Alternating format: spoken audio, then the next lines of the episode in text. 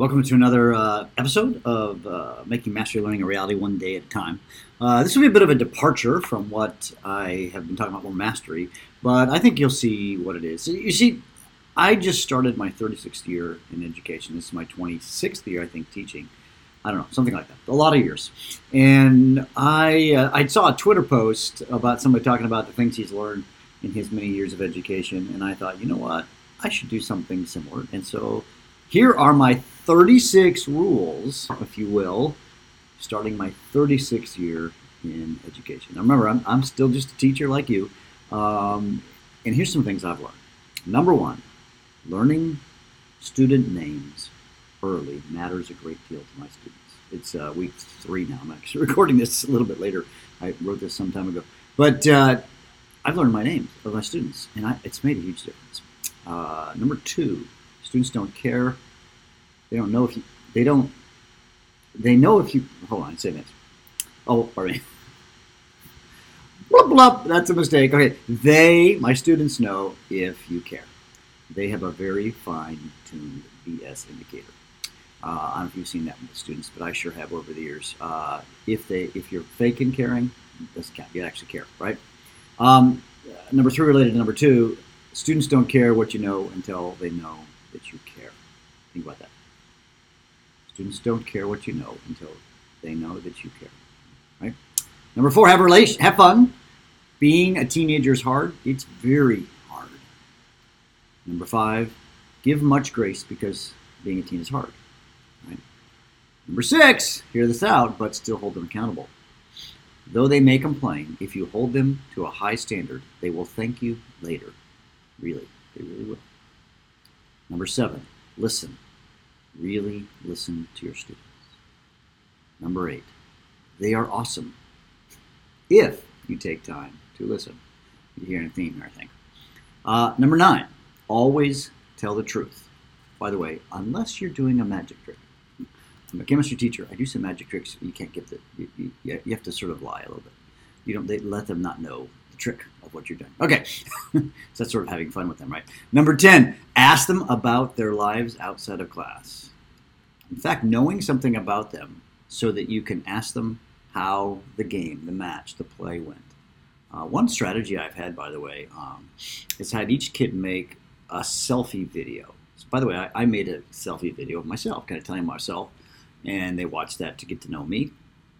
I had them make a selfie video, and then what I did is I watched all their selfies, like two minute videos, and I learned so much about them. But I took notes, like in a Google sheet, print that up, and now I've got. I, it, it, I start associating. Oh, this this kid's on the football team. This kid's really involved in plays. And I found it really fascinating things. Like I got a kid who's like into like watchmaking this year. It's super cool. Like he's he's like super like watchman guy. Like like wants to go to Switzerland and make expensive watches. That's, I didn't know that. I mean, I I guess I knew it was a thing, but that's pretty awesome, right? Um, number 10, or 11, pardon me.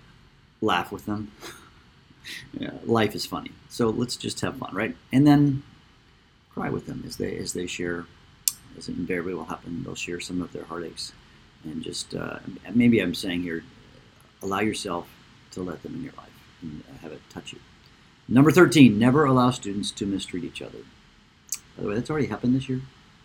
Um, you must deal with the mistreatment right away. That happened in a class already. There was a bit of a bullying situation. Um, and um, they saw the other side of Mr. Bergmann. Okay. And then on your case, never mistreat a student. I, I, must confess, over the years, there's been times when I've said things to students. I'm not sure I've mistreated them in a, in a bad, bad way, but I've, I've said things that I think have been, I now have damaged students, and I've had to come back and apologize. So I don't know if I have this, it's not my rules, but if you do, apologize. I even apologized once, like on social media, to a student that I, I felt bad about. Anyways, from years ago. Number 15, always believe the best in your students, and then they will start to believe the best in themselves. Speak life into students.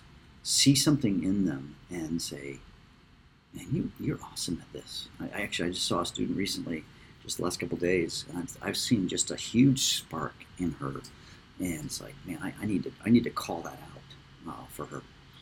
Number 16, set lots of things on fire, even yourself.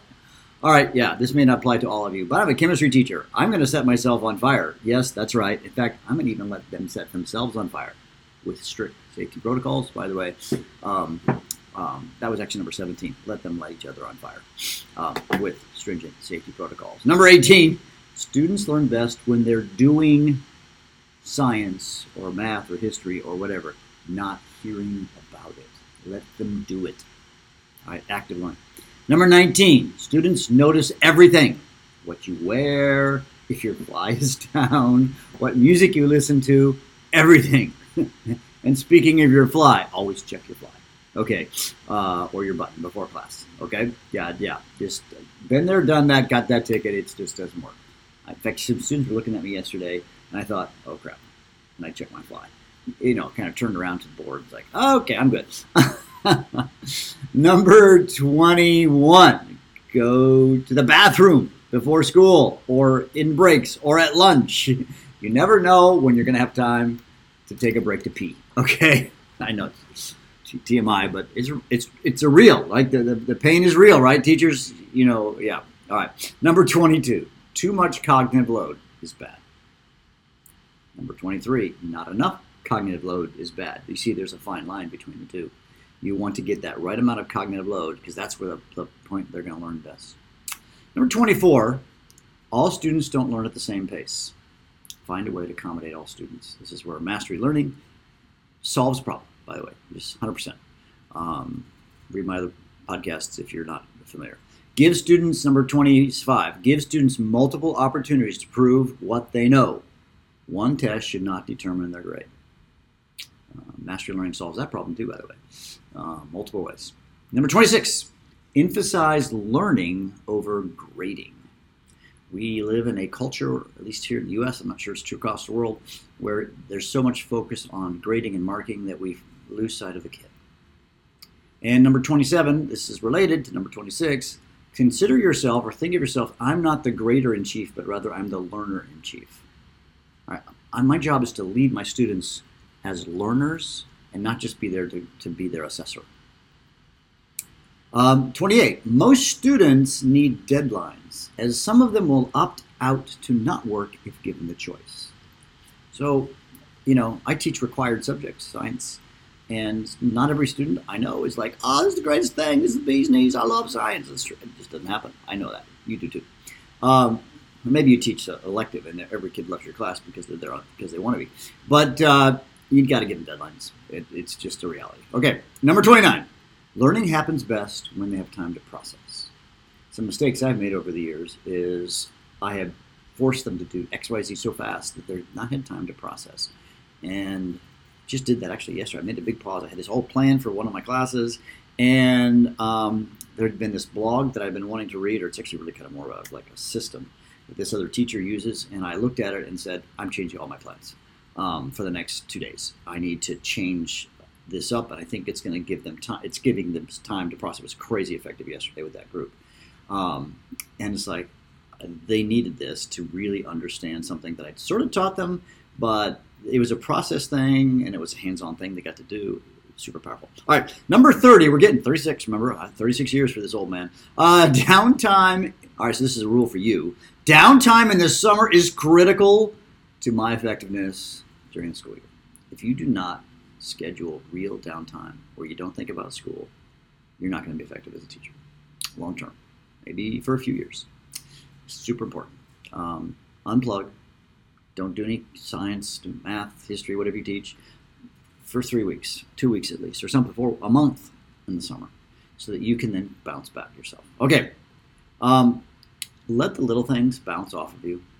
By the way, I've not been super effective about this I mean, schools are filled with all kinds of things. There's politics, there's um, drama, there's whatever, and sometimes you just need to like, whatever, bounce it, let it bounce off.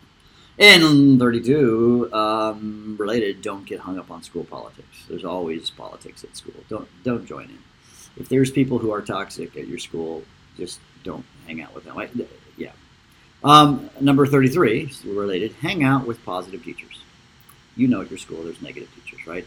here, here's a statement I um, heard from somebody, I don't know, it's probably common knowledge or common wisdom or something. you are the average of the five people you hang, hang out with the most. So who are you hanging out with?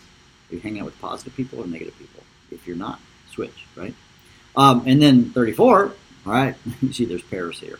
Uh, tell your students to hang out with positive friends. Tell them that they are the average of the five people they hang out with the most.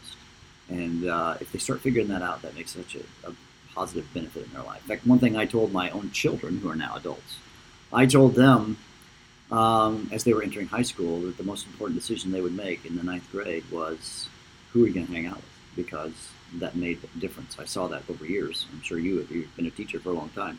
Who they hang out with so much determines who they will become. Uh, yeah. Okay. Number 35, almost the last one. Have a life outside of school. All right. Do not just live at your school. Find uh, other things to do. Join uh, a community group. Uh, do a play. Do something that totally just is different. Uh, a friend of mine who teaches in uh, New Zealand, she just plays, like community plays. She acts and all that kind of stuff. And she's a geeky science teacher. And I think it's awesome. She's found a life outside school. And lastly, certainly not least, number 36 I think all of education research, or most of it, can be summarized by this. I think active learning plus relationships equals good teaching. That's the magic sauce. I've actually had a chance to look at a lot of educational research, which is kind of dry reading, if we, are honest. Um, but if you were to look at it, if you just mix those two ingredients, active learning plus relationships, that summarizes, I believe, the vast majority of educational research. And so, what do you do? Make your classroom active and make sure you build into the life of your kids. Hey, my 36 years, I've learned a thing or two, I hope. I hope you enjoyed this podcast. If you enjoy this, click uh, click on like or whatever on your podcast server, and uh, yeah, I'll see you around. Uh, find me at uh, jonbergmann.com, and if you want to check out my new book, uh, the Mastery Learning Handbook, um, go to the masterylearninghandbook.com.